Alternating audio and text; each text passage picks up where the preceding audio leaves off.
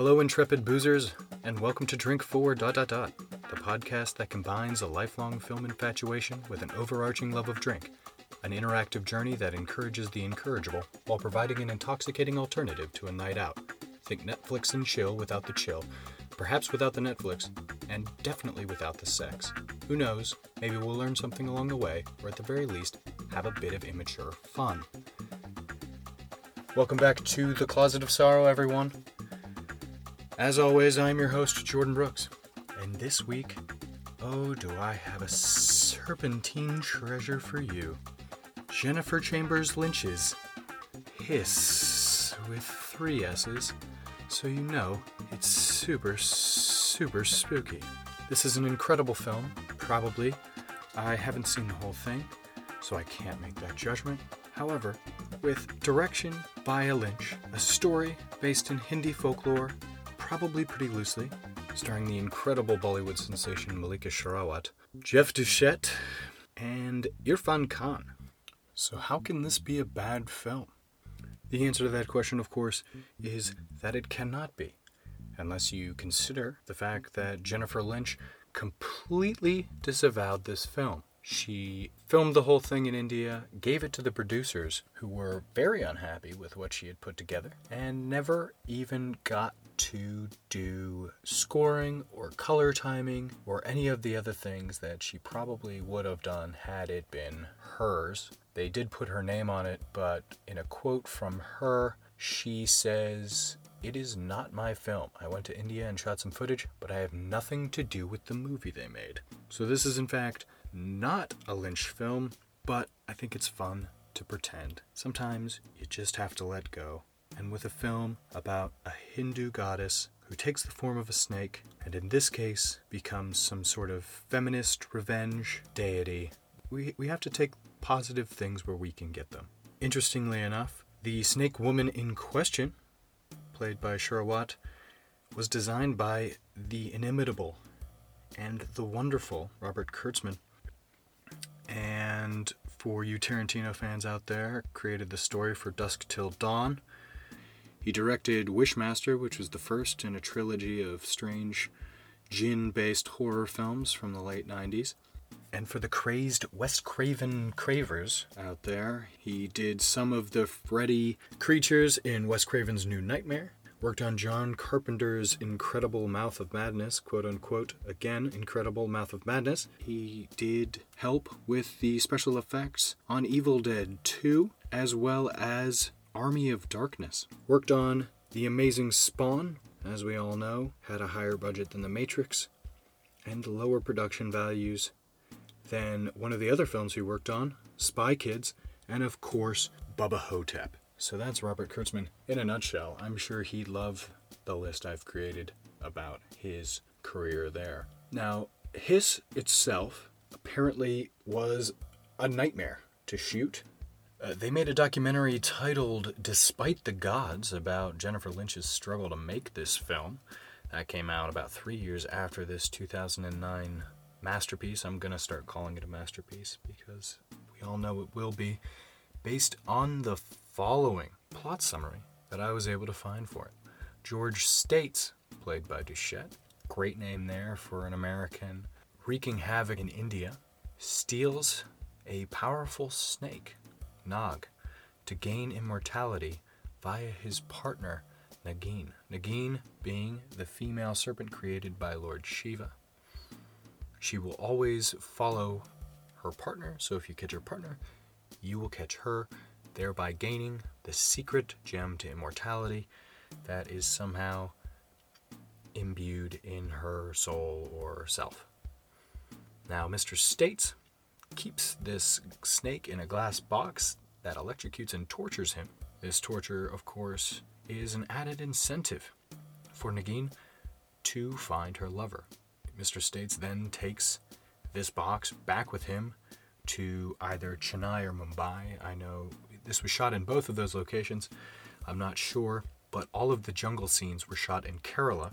Now, once Mr. States gets back to the main city, we are introduced to Detective Vikram Gupta, who's Irfan Khan's character, and he helps Nagin, who has followed after transforming into Sherawat's beautiful form, and he, much to the chagrin of his wife, starts helping this very gorgeous woman search for her husband. Once she's in India, she becomes, as I said earlier, this sort of feminist revenge superhero where she murders people who harm women, which is an interesting interpretation I hear of this folkloric legend, and then things go on from there.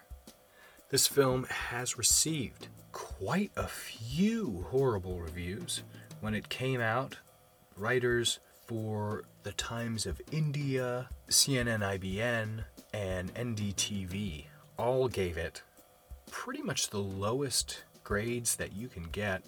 I think Kazmi of the Times was generous enough to give it 2 out of 5 stars, but is quoted as saying a film like Hiss should have scored with its special effects, but once again, the carnage that the serpent unleashes is grotesque, and her transformation from seductress woman to venomous reptile is more funny than eyeball grabbing. So we can assume that this film, despite being released in 2009, has special effects straight out of maybe the early 90s, maybe straight out of Spawn. Maybe that's what Kurtzman was trying to do here. Maybe he's trying to make a modern, feminist, Indian Spawn. And that's what I hope this is. Now let's get into the rules for this. I am going to have to say drink for death. We always drink for death. We always drink for drinking. We always drink for bloodshed. In this, we're going to drink for any English words that slip out. There's got to be a lot of that in this. There's got to be a lot of strange dubbing. Jeff Duchette cannot speak Hindi, and so I know there's going to be there's going to be some strange dialogue transitions in this, just like in any any Shaw Brothers film. And in a lot of those Hong Kong films, a lot of the Jackie Chan films, people are going to be dubbed erroneously, and it's going to be kind of a free for all. We're going to drink for jealousy over this sexy woman stepping in on Khan's wife. We can't have that happen. We're going to drink for blood. We're going to drink for serpentine things. Hissing or scales or slithering or anything there. We're going to drink for really terrible CGI. We're going to drink every time we're confused. And I think that should be enough. This is 90 minutes long. It's going to be something. I beyond probably being quite frustrating, I imagine it will be stupid if we try to look at it seriously through goggly, goggly booze eyes. Of course, the drink this week has to be a snake bite. Now, depending on your location as a listener, this is going to be one of two things. This is going to be a shot made with, disgustingly enough, Yukon Jack and lime juice. Or if you're in the UK, this is going to be the thing that you probably threw up your entire uni years half cider, half lager. Enjoy the shit out of that. You can't drink anything else. You're not allowed. And I know you're you're sitting there clever and you say, "But what about what about a cobra, the Indian lager?" And to that I say, "Fucking well done. All right, have a cobra. I mean, you you you win. Okay, good for you." Now that that's been taken care of, now that we've gotten this all out of the way, it's time for us to go down once again into that deep dark rabbit hole of just mediocre films on Netflix. But you know, at least we're trying. We'll see you in a few minutes. See you in a few hours. We'll never be the same again. I love you and goodbye.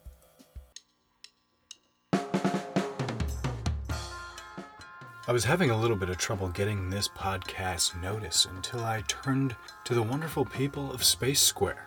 Space Square, is your website or product not getting enough notice? We'll write your domain name on a 2 inch square piece of aerospace grade aluminum and shoot that square into space. What's more permanent than space? Answer to that is absolutely nothing. Get global exposure once every 92 minutes as your space square orbits the globe. Who knows? Maybe your space square will be snapped by one of the astronauts orbiting in the ISS, be featured in one of the deep space images taken by the Hubble telescope, or create a global stir when it obstructs Google's satellite images of Trenton, New Jersey. Get 10% off Launchpad fees when you enter the code DRINK number 4 comma, comma, semicolon at checkout. The snakes shown slash used in this film are not live and in fact made of rubber and fiber to give a real life look. The process is called animatronics, which falls under the purview of computer graphics interface. Parentheses, CGI. Say, did you guys have a super special time with Hiss? Fuck me, that was that was one of the best films I've ever seen. I'm not sure why. There's no Rotten Tomatoes, critic score, and why all of those people from various Indian media outlets seem to have given this such a low grade out of 5 slash 10. This was an incredible film, and it should be treated as such. I think that's going to be a running theme with this podcast is every time I come back from a film, because I'm drunk, I'm going to be automatically extremely positive about things. And so, maybe we should all get drunk more often. Maybe criticism should be handled by drunks. This film was great, and I'll tell you why. One, all of the dialogue is spot on and wonderful. Mr. States is incredible. The rule that I lay down right at the beginning was perfect for all of the English language being thrown in to the Hindi dialogue. This, of course, is going to be a holdover from a lot of colonialism, but also from the filmmaking process itself, in that Jeff Duchette cannot speak Hindi, and so he must have been dubbed after the fact. Now, this gives rise to one of the best lines in the movie, which I'm going to do a really poor job at reciting in its original context. The interesting thing about Duchette's character is that he thinks in Hindi.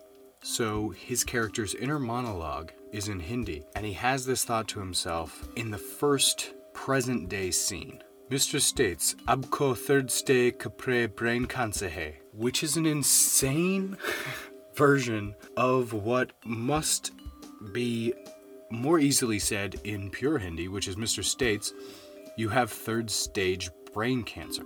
Why this was anything but, it seems strange, but a lot of this is shot in either Hinglish or Englindi. It depends on which one you'd rather go for. But definitely, all Duchette's dialogue is in that, and I'm gonna keep pronouncing his name in various different ways. Duchette, Ducette. I'm sure it's one of those two. I really, I don't care. I don't care how he pronounces his name. Blah, blah, blah. Now, one of the things that you notice right off the bat with this is the weird and jumpy edits. These credits come in, they give you the disclaimer that I started this episode with about the CGI snakes, which seems very odd given the poor quality of the snakes. I'm sorry, Mr. Kurtzman, I don't know if you were in charge of making these snakes. They don't look real. But they do start it with with a disclaimer for those of us who I suppose might be very worried about these snakes. There are no real snakes in this film, not a single one. And to their credit, I must say that by the end, I don't care that there's not a single one. In fact, I applaud the filmmakers. I know that this is going to be a fake supernatural horror film. I know that snakes are going to turn into women and women into snakes. And so I go into this thinking that it's going to be something supernatural, and so I'm fine when the snakes don't look real. If I'm fine with an unreal premise, I'm fine with things not looking real, and so I don't need you to hire and or abuse animals to make me entertained in this way. I think you can entertain me just as much with these fake and rubber snakes. Now going back to my original point, after this opening disclaimer, we go back to 2300 BC India to discuss the origins of the legend of Nagin and Nag in about 35 seconds of what looks like, I don't know, it could be 10,000 BC, it might, might not be, it might just be the name of that film is sticking in my head at this point, and that's what's going to go on, which is fine. But you go from that immediately to Irfan Khan's Detective and modern day India, which is a strange way to cut this thing together. This thing was was definitely shot in a certain way and edited in a completely different way. It is full of these jumpy edits. There's startling transitions throughout this thing where it will it will cut to a serene lake scene and it will just snap over and go to a temple or to Chennai and just keep going. And it just keeps rolling and rolling and rolling and rolling. And it's insane for that. It becomes a weird episode of nonsensical television in that sense. I think maybe it's because I know how this was produced that I, I sort of was able to see this dichotomy. And maybe it's not. It's definitely strangely edited. Whether or not I know that Jennifer Lynch disowned this film and the producers took it over, or I didn't. This would be strangely edited. And it's just it's gonna be that the whole time. So if you sit back and you buckle in and you're get and you're ready for it, it's gonna be a fucking treat. Oh god, especially if you're drinking this IPA. Oh my goodness gracious. What an IPA. Shout out shout out to IPA. Really giving away my race and gender on that one.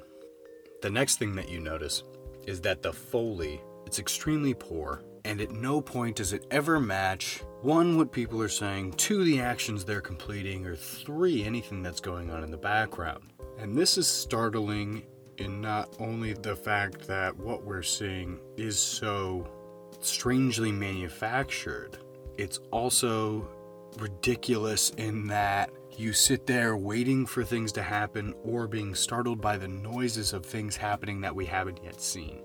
And that's always a pleasure.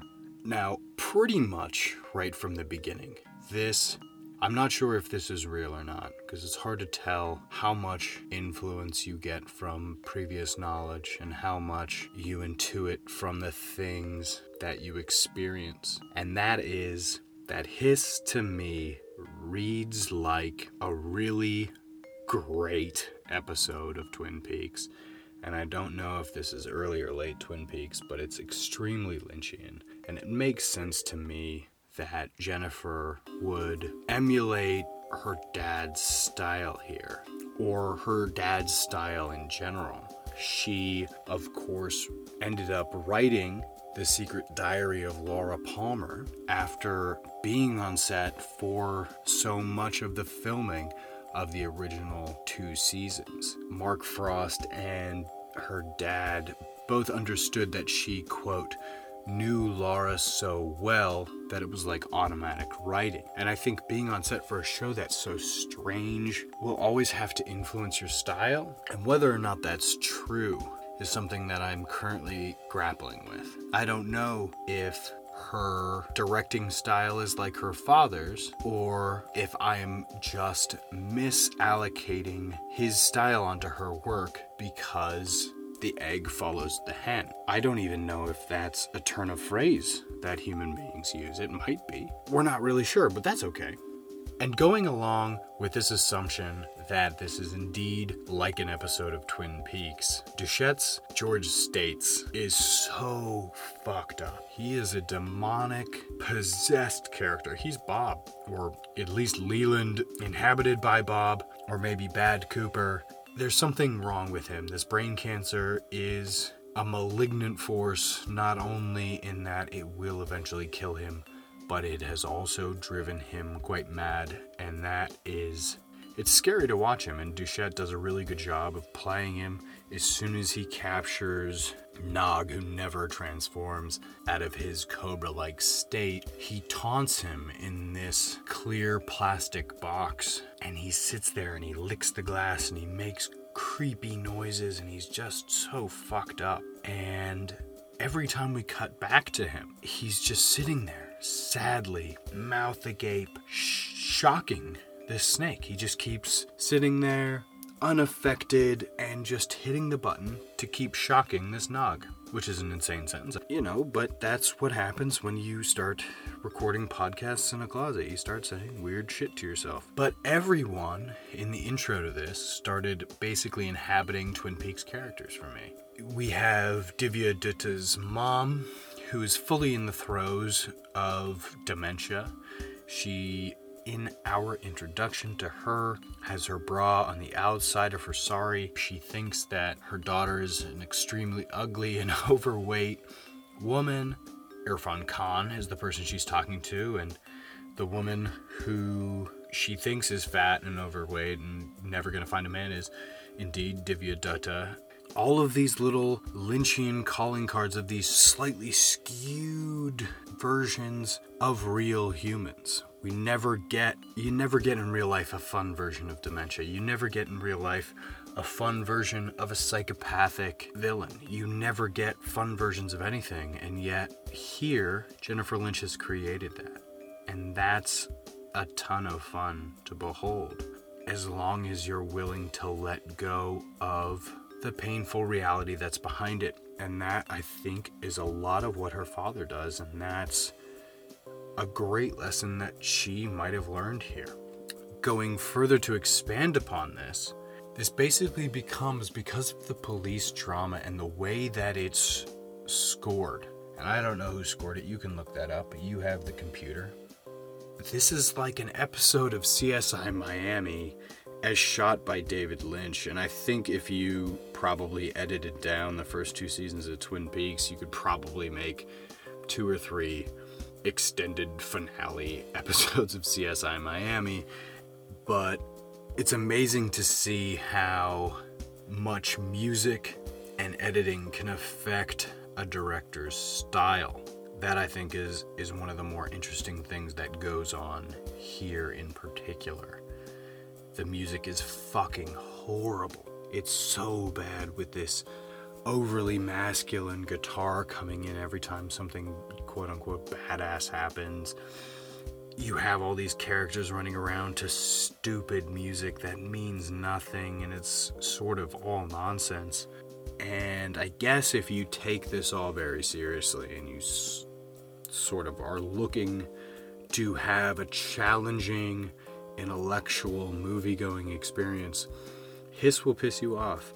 And I can understand in that context why those critics were so angry at this. But if you know that it's supposed to be shit and you go into it and hear that the director disavowed this entire film and you go about your day, this is a fucking banger right here. This thing rules. There's no there's nothing else about it. It's just that great. So beyond this idea that it is a bifurcated film that was shot by one person and, and edited by another group. It is amazing to see some practical effects in 2009.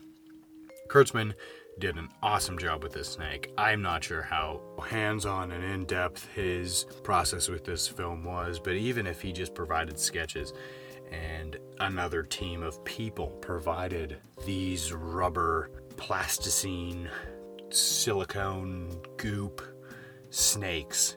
That was great. That was great to see some amazing 80s, 90s stuff on screen in 2009 because it's very clearly 2009. It's great to see Sherawat transform and transform back. That is really weird with how basically workshopping how a human body would go from how it is currently shaped to being a gigantic cobra. And instead of sort of going linearly with it and having her lay down and become a snake and then grow, he has her grow and then slowly become snake shaped. And the way in which that occurs and is achieved visually is something that's just a fucking boatload of fun. Goodness gracious. Going further on Sherawat's Nagin, this was the hardest thing in the world for me to pin down. I do not understand. I don't, one, as a Westerner, understand her status in India as a Bollywood superstar, as a sexual icon, as everything. The way that she acts in this becomes something the likes of which I haven't seen a lot of before. You get a bit of it with megastars who land themselves in fantasy films or in horror and they do things for fun. And it's very similar to Sherawat, starring in Jennifer Lynch's Hindi folklore based film, Kiss. I don't know why she's in this, and I don't know why she apparently showed up to a premiere with a python or some sort of snake draped around her shoulders. She was very passionate about this film, I guess. Or she was extremely beholden to the producers. There's a scene where she slithers up as a human woman, as a nude human woman, slithers up a light pole at night. I don't know that snakes do this. Maybe that's because they wanted to have a sexy woman slink up a pole because you can't hide much behind a pole. But there's this other thing where the gaze of the camera shoots her in such a way that, if edited together properly, might have produced something wholly unique and not necessarily sexy. It certainly would have given her more power, I believe, if if we didn't have it just sort of cut oddly to close-ups of her breasts and genitals for the slink up the pole and we had her creepily slink up a pole. There's there's something very different about those two actions because when we get the close up it's a pole dance, but when we get the far away when when we pull back and see the action happening, it's unhuman and creepy and scary to watch somebody without any effort involved easily scale a light pole nude without really using their limbs. And in that way, Hiss becomes almost an exploitation film that bobbles between Sherawat's fame for her sexuality and this restrained farce about why that could be problematic. And these hints of nudity and flirting with her body seemed like it could be a lot more than what it is in the final cut. This might be the strongest example why it's so hard to separate your ideas of a production from what eventually comes out of a film why fans expect one thing and when they get another, they're very disappointed. I expect a Jennifer Lynch film, and what I got was a mix of what is a Jennifer Lynch film and what was a bunch of horny old men staring at Mallika Sherawat's body. And that's a weird thing to sort of grapple with because I wanted to love this because it is objectively strange. And so, if I say to myself, Jennifer Lynch made a good film, it was those goddamn producers who fucked this up, then I can still love this film in the end. Now, does that mean that one, this is true, and two, I'm allowed to do this? I don't know. I don't know if I'm allowed to do that. But that's sort of what happened here, and I don't know maybe maybe as an older person i will come back and i will have to see this film again with clear eyes with family in front of other people who will inevitably be able to give me a different perspective on this. And maybe i'll come back at it and really hate what has been done both filmically and editorially. But the way that i experienced it the first time this presented me with something that didn't feel like it possessed gaze, but that sort of inherited gaze after the fact. And I think there's something extremely interesting about that. One of the strangest things I noticed about this was the insertion of about a single frame during the middle of this film, right during a transition from the city to the country where there is an interval title. And it just briefly flashes, and I had to rewind a few times to even read what it said. This is after, I think, her second murder. And I'm not sure why that exists. I, am not sure why it was put in there, why it was put in there for that duration, and why it needed to exist, because this certainly isn't any Bollywood production that lasts multiple hours. This is a tight 90 minutes. There is no reason to go outside during the middle of this film. You you've sat down for 45 minutes. Do I need an interval title that pops up halfway through? Did an editor stick that in as a cue to themselves to say, "Hey, you know, maybe if Jennifer shot a lot more footage, I can probably cut that out." Or maybe I should probably just put this in here for myself to say just in case. So that was uh that was great. And then right after that, another another exceptional moment in this is when a snake charmer who early on identifies her Nagin has a special relationship with snake charmers and snake charmers with her notices that this beautiful woman dancing in front of him is probably a goddess. Now he runs away, tells George States somehow, and we don't ever really get the background to how he tells George States this information. But Nagin ends up chasing him down and finding him watching a sort of exploitation snake charmer film which I oh, I wanted to watch that film so much more than this one. That film just seemed so great and that film had even worse rubber snakes and was just a fucking treasure. That is all I have to say about this film other than this.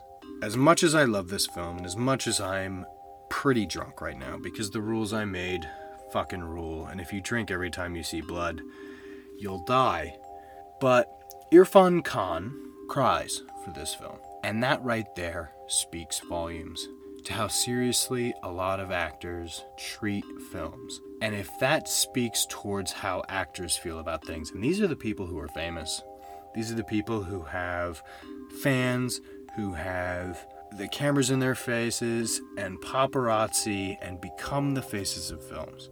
If somebody like Irfan Khan cries for this film, he took it seriously. And maybe, yes, he put some pepper in his eyes to do this. But if an actor of that caliber cries for a film of this caliber, then what do the costume designers, the editors, the grips, the stuntmen, the countless people behind every film, what is the level of seriousness that they put into it?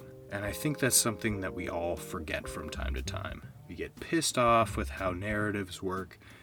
We're angry with direction and with acting. And we put all of this stock into about four or five very visual, very in our face cues in films.